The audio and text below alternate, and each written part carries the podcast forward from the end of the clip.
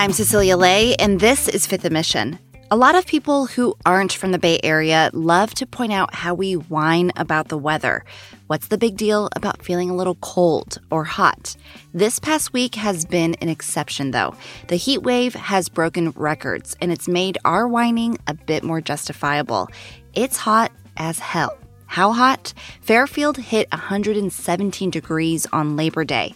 Restaurants in cities like Livermore and Petaluma were forced to shut down because of power outages and challenging working conditions. And even downtown San Francisco saw temperatures soar to 94 degrees on Tuesday afternoon. This heat wave is different and historic. Our region doesn't quite have the infrastructure to deal with it. The state's power grid is being pushed to the limit, and the heat wave is posing serious public health risks to some communities. Jerry Diaz is here to talk about why this heat wave is so severe. He's the Chronicle's first ever meteorologist. He'll also share when we can expect things to finally cool down and why we can expect to see more intense heat waves like this in the future. Jerry, great to have you on Fifth Emission. Yeah, thank you so much. So, Jerry, the Bay Area recorded its highest ever temperature during this heat wave. Break it down for us. What's been causing it? Yeah, so the best way we can describe it is we're in the middle of what we call a very extreme ridge of high pressure. Now, this has been given a lot of names in the area, and one of the most frequent ones that we've been using is heat dome. So this heat dome is essentially just that. It's a very large weather system that's been sitting right over California for what feels like almost a week now. And because it's been sitting here, it's allowed all of this excess heat, all of the sunlight that we've been getting for the past few days.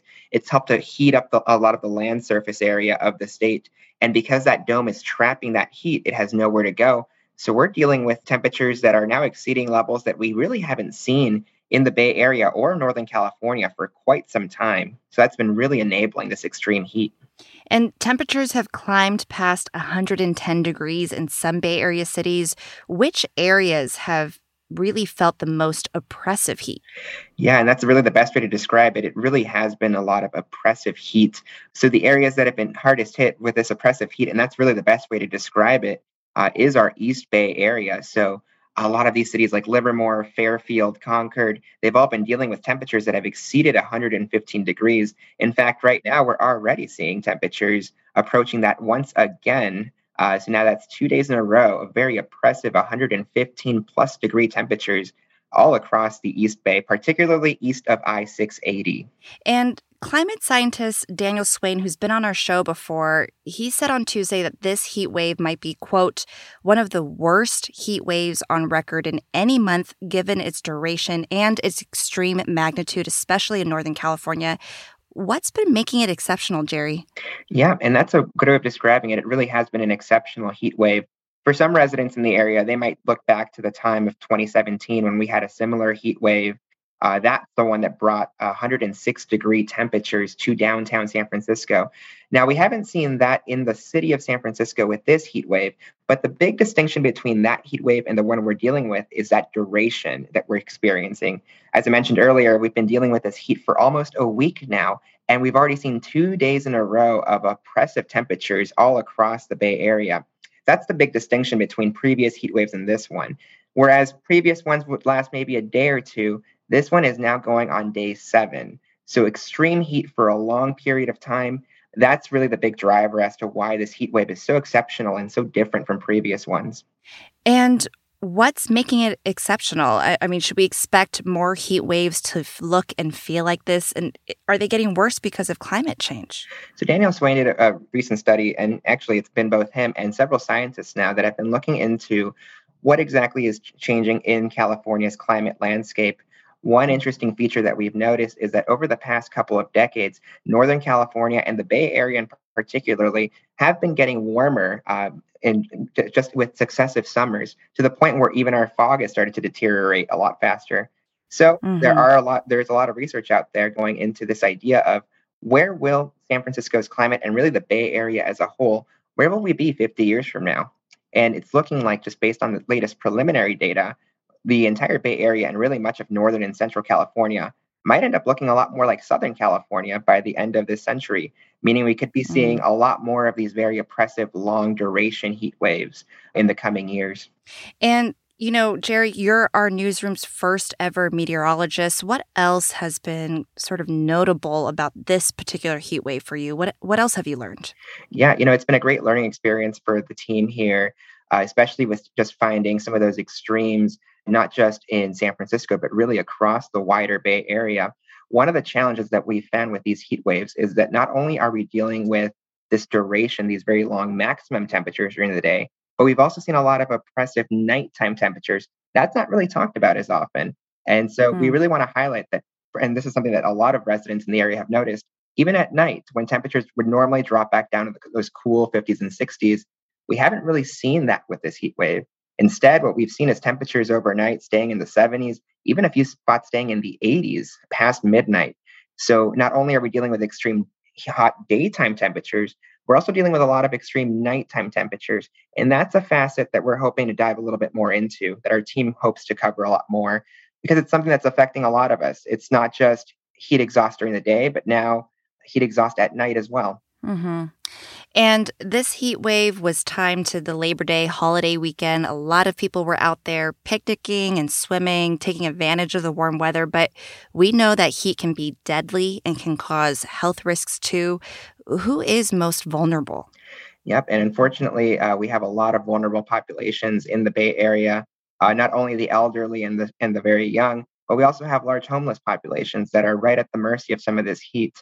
Especially in areas like San Francisco and Oakland, where we've seen temperatures skyrocket into the 90s over the past couple of days. So unfortunately, our most vulnerable populations are those that on the socioeconomic ladder have the fewest resources to stay cool during these kinds of heat waves. More with Jerry Diaz after a quick break. The Chronicle has a live blog about the heat wave that you can check out for the latest coverage. It's at sfchronicle.com/heatwave. When can we expect things to finally cool down? Jerry will share his insights after the break. We'll be right back. You can support the newsroom that creates Fifth Emission by signing up for unlimited access at sfchronicle.com/pod or by downloading the San Francisco Chronicle app. Jerry, before the break, you talked about how some resident populations are especially vulnerable during this heat wave. Lots of Bay Area homes don't have AC. What can people do to stay cool and safe? So the best thing you can do to stay cool and safe, especially if you don't have an AC in your own home, is to make sure that you are up to date on any cooling shelters that might be available in your community. During these kind of events, a lot of cities across the Bay Area will open up cooling shelters in libraries or in local government buildings. So just be sure to follow your local municipalities on Twitter so you stay up to date, really through any social media, to stay up to date on any cooling shelters in your area. And there's also been a lot of concern over power grid issues. Energy officials have been urging residents to reduce their energy use, particularly in the evenings. What are the main things that residents can do to help with the heat wave's strain on the electric grid? And that is something we've been seeing a lot of here, this strain on the electric grid for the past several days now. One of the best things you can do to try to limit some of that usage, keep your lights off during the day, make sure that you keep sunlight out of your home. That really helps to keep temperatures down by a few degrees. And then going the extra mile. If you do feel like it's very hot in your own home, go to a cooling shelter. Just, you know, make sure that you avoid any direct sunlight. Keep those lights off. Try to avoid usage really between the hours of noon to 4 p.m. just to limit power usage in your community. And then that way, we as, you know, the state can try to make sure that we don't exceed any thresholds. And, you know, we can all kind of keep some power on for as long as possible. Of course, another major concern is fire. Already, Southern and Northern California have seen wildfires. What's the risk for the Bay Area right now? A lot of those gains that we saw this past summer from all of that fog, that mist, the drizzle that we saw really from May through August, a lot of that's been dried up now. So a lot of our grasses, what we call those fuels, you know, our trees, a lot of them are now very strained from the 7 days of hot temperatures. So as a result, we're in a situation where, unfortunately, our fuels are very dry, meaning that all we needed are a couple sparks to get fires going. We've already seen some of that in Northern California and Southern California. And so as a result, there is that elevated risk of fire developing just across the wider Bay Area. And how does the heat dome, which you described for us earlier, does that impact air quality for us? Yeah, and that's a great question, Cecilia. And here's how it works. It feels a little bit odd to say, but in the same vein that we're seeing this heat being trapped by the dome, we're also seeing some of the air that's been floating over the area get trapped as well. So a way to think about it is we're essentially covering the entire state of California with this giant dome, and a lot of the smoke that's already wafting out of wildfires in Northern and Southern California, well, it has nowhere to go. So now that smoke starts filtering into Central California, and we see that buildup of smoke, particles, and ozone.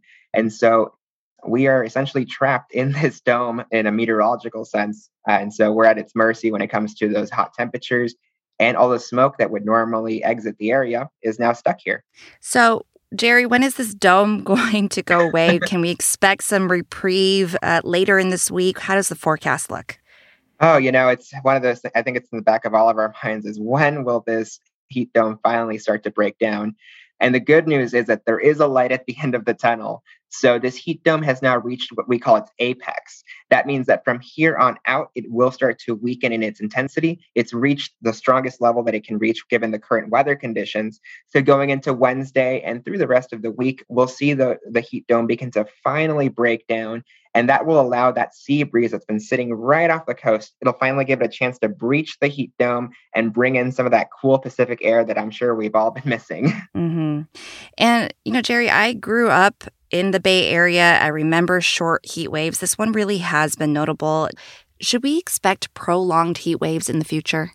So this is one of those what we would call those exceptional heat waves. You know, Daniel Swain has already talked on this subject before, and it's something that there is a lot of research going on this topic, because these kinds of heat waves, these very long duration events, are relatively rare for Northern California, really for much of the West Coast, with the exception of Southern California. So what we're looking at is a situation where a lot of research needs to be done as to whether or not these will become more commonplace in the coming years.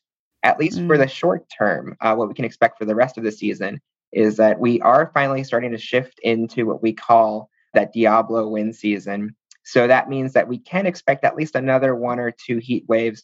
Whether or not those will exceed the thresholds that we saw with this current heat wave, that's left to be seen. But hopefully this is just one exceptional heat wave out of what otherwise would have been a pretty average year for the Bay Area.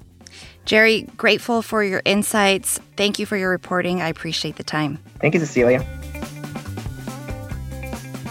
Jerry Diaz is a meteorologist in the Chronicle newsroom. Find live heatwave updates at sfchronicle.com/heatwave. For more reporting from the Weather Wonks, the Chronicle's weather team, go to sfchronicle.com/weather. You can also email Jerry and his team questions about the weather at weatherwonks@sfchronicle.com. Thanks to King Kaufman for editing this episode, and to you for listening.